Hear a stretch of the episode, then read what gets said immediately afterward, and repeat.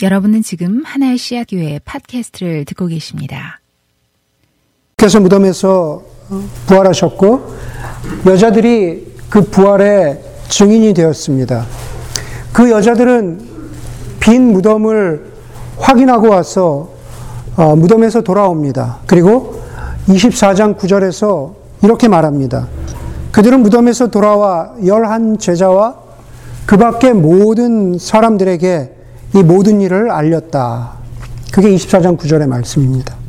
하지만 사도들은, 아, 사도들을 비롯해서 사람들은, 정확히는 제자들입니다. 제자들은 예수 그리스도의 부활을 믿지 않았습니다.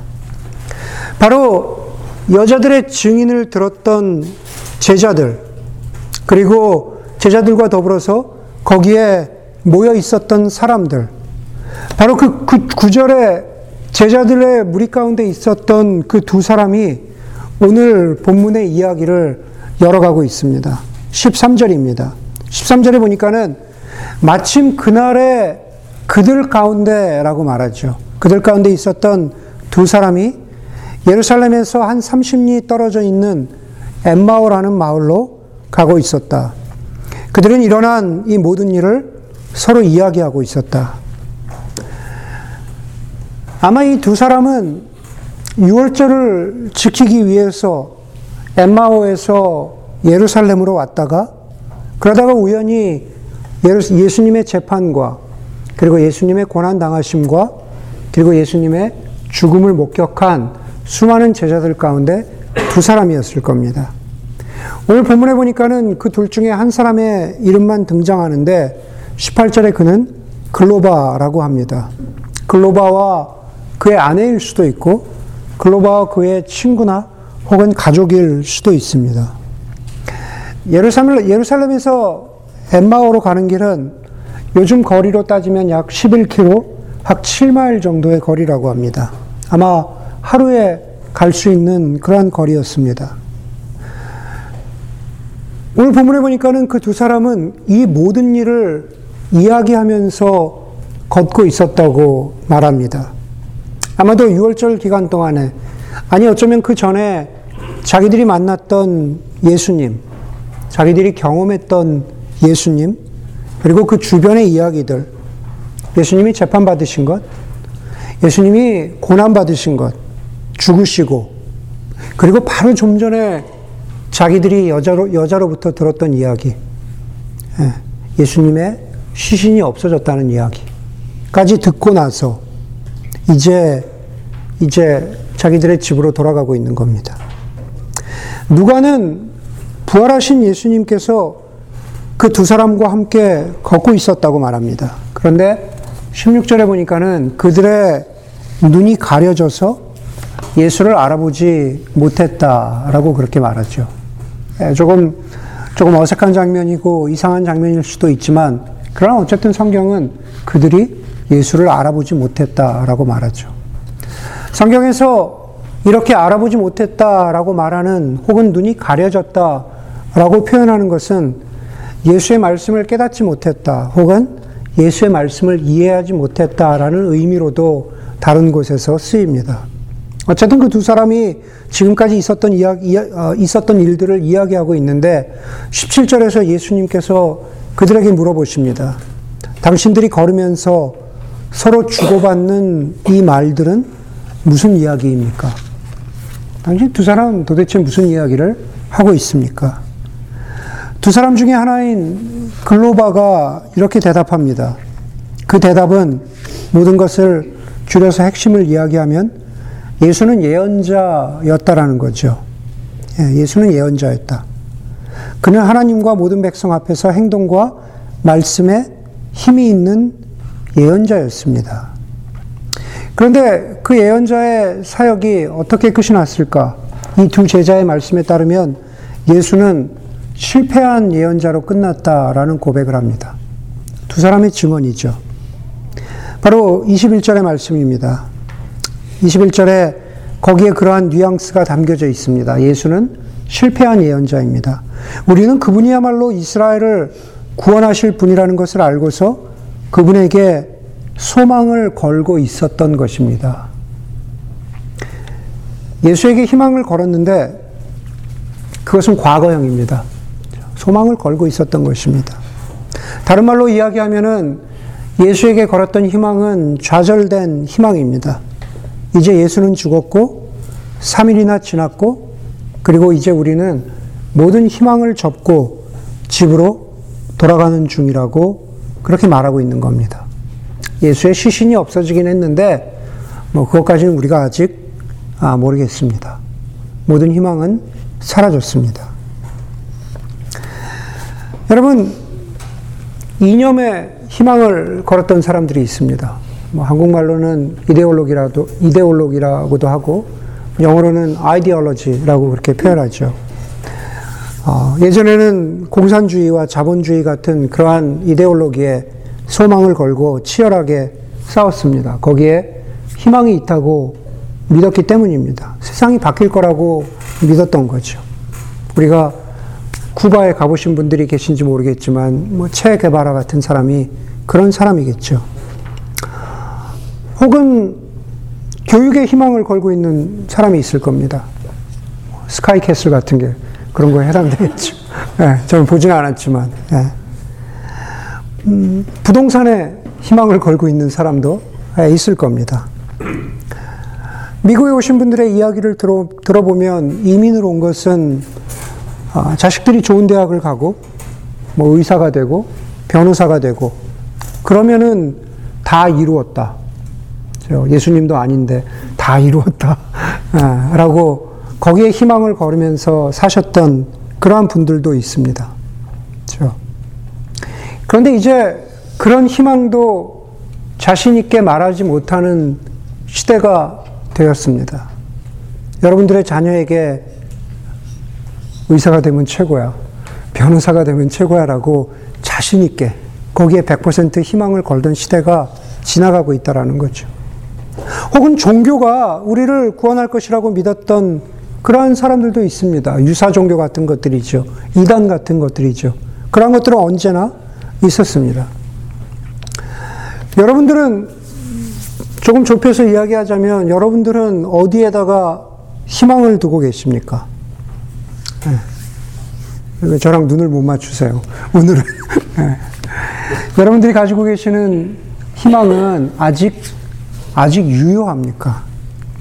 네. 여러분들 아마 어릴 적에 가지셨던 꿈들이 있을, 있, 겠죠 그렇죠? 중고등 학교를 다니면서 가졌던 장래 희망이 있을 겁니다. 이런 대학을 가고, 이런 직장회를 가고, 혹은 뭐 이런 사람과 결혼을 한다든지, 혹은 이런 가정 생활을 한다든지, 나이가 이쯤이 되면은 이런 삶을 살고 싶고, 또 이런, 이런 생활을 꿈꾼다라고 하는 그러한 꿈과 아, 희망이 있었을 것입니다. 어떤 희망들은 여전히 유효하지만, 혹은 어떤 희망들은 사그라지고 있습니다. 아직 작은 불씨가 남아있는지도 모르겠습니다. 또 그러나 어떤 희망들은 이미 죄가 되어서 흔적도 없이 사라져버린 그런 희망도 있을 것입니다. 네. 오늘 이 두 제자에 빗대어서 이야기하자면 그냥 좌절된 아, 희망인 것이죠. 글로바와 다른 제자가 나누었던 대화는 바로 그 꺾여버린 희망, 소망에 관한 것입니다. 우리의, 저 여러분, 우리들의 많은 이야기들도 그렇습니다. 위태로운 직장이나 미래나 나이가 들어가는 것, 결혼 생활, 부모님, 건강, 집이라든가, 아, 태어날 아기, 사춘기로 커나갈 아이들, 불안한 공교육, 어느 것 하나 우리에게 소망을 주기보다는 하나하나 곱씹어 보면 우리에게 두려움을 주는 것들로 가득합니다. 예, 우리에게 두려움을 주는 것들로 가득하죠. 주님은 그 두 사람 제자들에게 물으셨던 것처럼 어쩌면 우리들에게도 이렇게 물어보십니다. 여러분들은 인생을 걸어가면서 서로 무슨 말을 하고 있습니까? 제자들에게 물어보셨잖아요. 너희는 무슨 말을 하고 있었느냐? 무슨 대화를 하고 있었느냐? 여러분들 무슨 말을 하고 계십니까? 그리고 한 발자국 더 나아가서 우리의 실상을, 우리의 현실을 깨닫게 하시죠. 혹시 그것은 우리 안에 좌절된 희망으로 가득한 이야기를 하고 있지는 않은지. 예. 지금 현재 2019년 현재. 그리고 더 한 발자국 나아가서 좌절된 희망을 이야기하고 있기 때문에 우리 속에서 스스로 눈이 가리워져서 예수 그리스도를 알아보지 못하고 있는 것은 아닌지. 예수님은 희망이 꺾이고 두려움을 등에 지고 엠마오로 가는 두 제자에게 말씀하십니다. 26절입니다. 26절 함께 볼까요? 26절 함께 보니까는 예수님이 이렇게 말씀하세요. 그리스도가 마땅히 이런 고난을 겪고서 자기 영광에 들어가야 하지 않겠습니까? 그리스도가 마땅히 이런 고난을 겪어서 자기 영광에 들어가야 하지 않겠습니까? 여러분, 이미 우리가 알고 있듯이 부활하신 예수님은 고난을 살짝 비껴가거나 고난을 살짝 넘어서서 직접 부활로 들어가신 것이 아닙니다. 고난을 통과해야만 부활의 문으로 들어가실 수 있었습니다.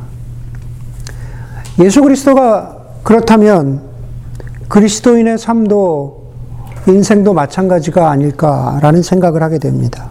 그런데 우리는 이 단순한 사실을 잊어버리거나 이 단순한 사실을 인정하기를 싫어합니다.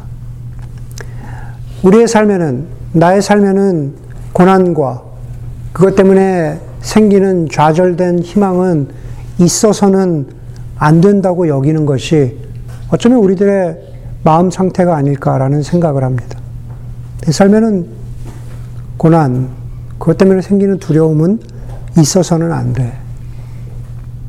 사람의 마음이란 것은 대부분 다 그렇기 때문에 소위 이야기하는 유사 복음을 전하는 사람들은 그 심리를 교묘하게 이용해서 그냥 긍정만 생각하라고 합니다.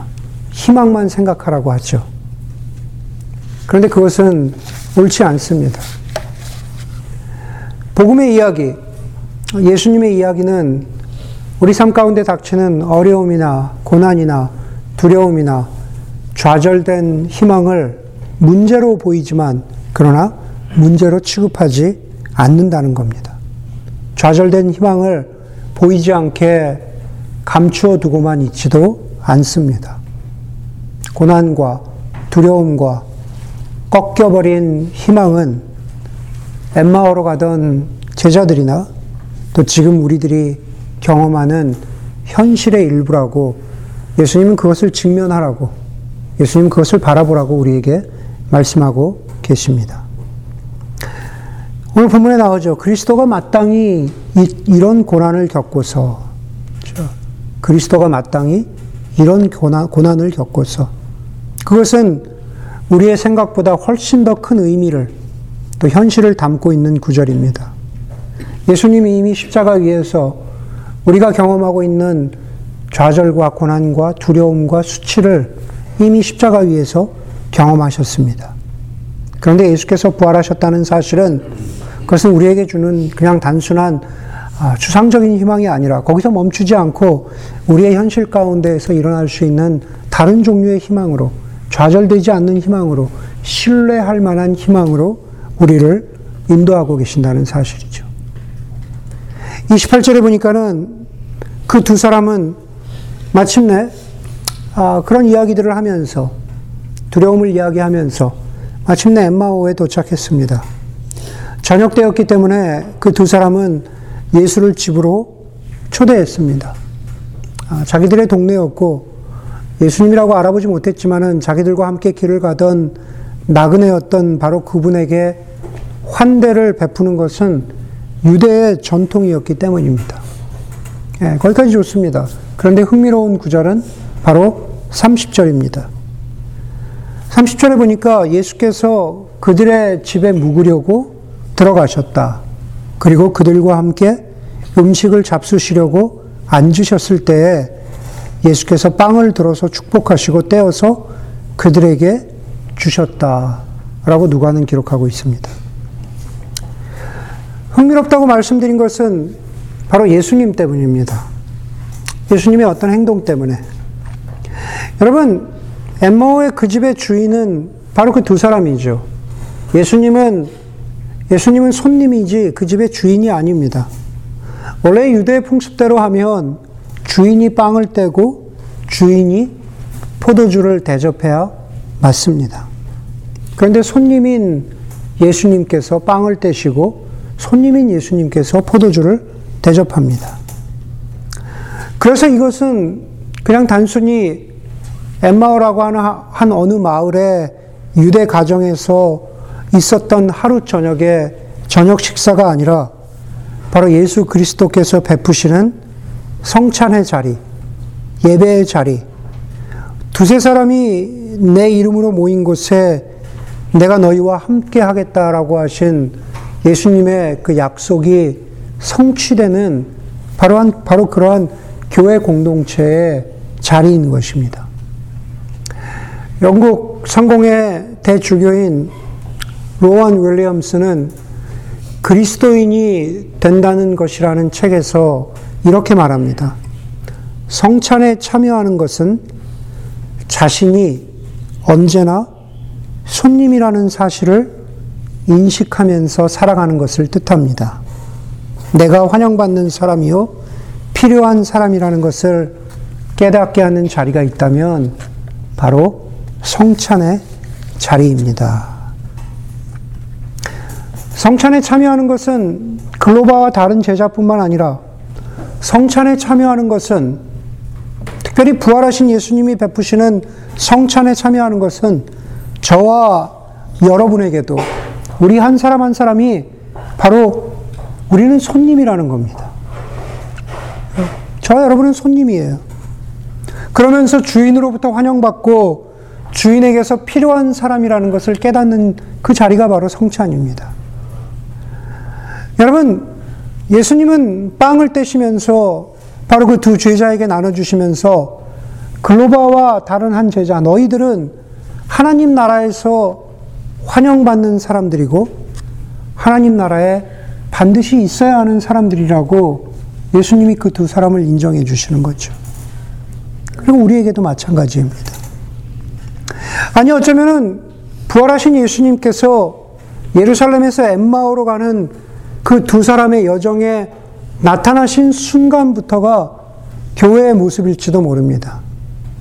나타나셔서 가르치시고 말씀하시고 이제 마지막으로 떡을 떼시는 이 연결된 모든 이야기가 바로 교회 공동체의 이야기, 그리고 예배의 이야기, 그리고 성찬으로 마무리되는 부활절 예배의 마지막 모습인 거죠. 사라져버린 희망과 가득 찬 두려움의 바로 그 한가운데에서 예수 그리스도가 계시고 당신이 누구인가를 스스로 선포하시고 그리고 이제 주인이 되셔서 떡을 떼십니다. 다시 살아나는 그 희망의 중심에 바로 예수 그리스도가 계신 것이죠. 31절 이렇게 말합니다. 성찬에 참여하고 나서야 그제서야 그제서야 그들의 눈이 열려서 예수를 알아보았다. 그제서야 그들의 눈이 열렸다 라는 것은 바로 수동형입니다. 능동형이 아니라 바로 수동형입니다. 여러분, 다시 희망을 발견하는 일, 두려움을 벗어나서 다시 살아간 힘을 얻게 되는 것, 그 모든 일에 우리 인간은 능동적이지 않고 수동적입니다. 왜요? 예수 그리스도께서 우리의 눈을 뜨게 해주셔야 하기 때문인 것이죠. 교회와 특별히 부활절의 이 아침과 함께 모여서 떡을 떼고 예배드리고, 예배드리고 성찬을 함께하는 바로 이 시간은 우리가 예수 그리스도 안에서 희망을 발견하는 시간과 공간이고 두려움이 아닌 하나님이 우리에게 주시는 샬롬을 다시 한번 붙잡는 그러한 시간입니다. 그것은 잠시 우리의 마음을 편안하게 해주고 잠시 우리에게 우리의 기분을 그냥 기분 좋게 만들어주는 그러한 어떤 얄팍한 희망의 처방전이 아닙니다. 오히려 사라질 것 같지 않은 두려움과 여전히 우리 가운데 두려움이 있죠. 제가 이렇게 설교해도 저를 포함해서 저와 여러분들의 삶 가운데 두려움은 여전히 있습니다. 그러나 사라질 것 같지 않은 그 두려움과 절망 속에서도 부활하신 예수 그리스도와 더불어서 우리가 함께 그분이 베푸시는 성찬의 예배에 참여하고 그리고 그것을 함께 나누는 형제 자매들과 더불어서 우리는 다시 우리는 다시 소망을 붙잡을 힘을 찾게 되는 것이죠. 그것이 바로 예배 예배의 힘이라기보다는 저는 이렇게 말씀드리고 싶습니다. 예배의 신비입니다. 그것이 바로 우리가 우리가 어, 깨닫게 되는 예배의 신비죠. 여러분 신비라는 것은 우리가 알고 있던 것을 아, 모르, 모르고 있던 것을 다시 알게 되는 것을 깨닫게 되는 것을 신비라고 신비라고 이야기하기도 하지만 그러나 신비의 또 다른 정의는 이미 우리가 알고 있지만 예, 더 배우는 것 그것이 신비의 또 다른 정의일 수도 있습니다. 그런 의미에서 바로 이 예배가 우리에게 다시 한번 소망을 주는 그러한 신비의 능력이 있다는 것입니다. 예루살렘을 떠날 때 눈이 가리워져 있던 이 두 제자는 이제 눈이 열려서 예수를 알아보게 되었습니다. 다시 희망의 여정에 동참하게 되었습니다. 예수 그리스도께서 우리에게도 이렇게 말씀하시죠. 혹 어쩌면 예수에게 예수 그리스도께서 우리에게 이렇게 도전하고 계신 도전하고 계신 겁니다. 여러분 여러분들은 어디에 있습니까? 여전히 눈이 가리워져 있습니까? 아니면 눈을 반쯤 뜨고 있습니까? 부활하신 예수께서 글로바 그 두 제자에게 나타나셨던 것처럼 지금 바로 이 부활절의 아침에 여전히 두려움과 절망 속에 살아가는 우리에게도 예수 그리스도께서 주인 되셔서 빵을 떼시고 축복하고 나눠주십니다. 우리 이 아침에 희망과 믿음의 공동체로서 다시 한번 이 부활의 예배를 드리고 그리고 빵과 잔을 받습니다. 그리고 함께 드리는 이 예배와 성찬을 통해서 우리는 다시 꺾이지 않은 희망의 사람으로 희망의 공동체로 나아간다는 사실을 기억하는 저와 여러분들이 되기를 주의 이름으로 간절히 소원합니다. 오늘 제가 나눈 대로 예배의 마지막은 부활의 성찬입니다. 요한복음 말씀해 보니까 이렇게 말씀하고 있습니다. 모든 것이 그로 말미암아 창조되었으니 그가 없이는 창조된 것이 하나도 없다. 창조된 것은 그에게서 생명을 얻었으니 그 생명은 사람의 빛이었다. 그 빛이 어둠 속에서 비치니 어둠이 그 빛을 이기지 못하였다.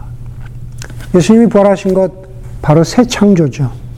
어둠이 이기지 못한 것, 죽음이라고 하는 그 어둠이 예수님의 새 창조를, 부활을 결코 이기지 못하였습니다.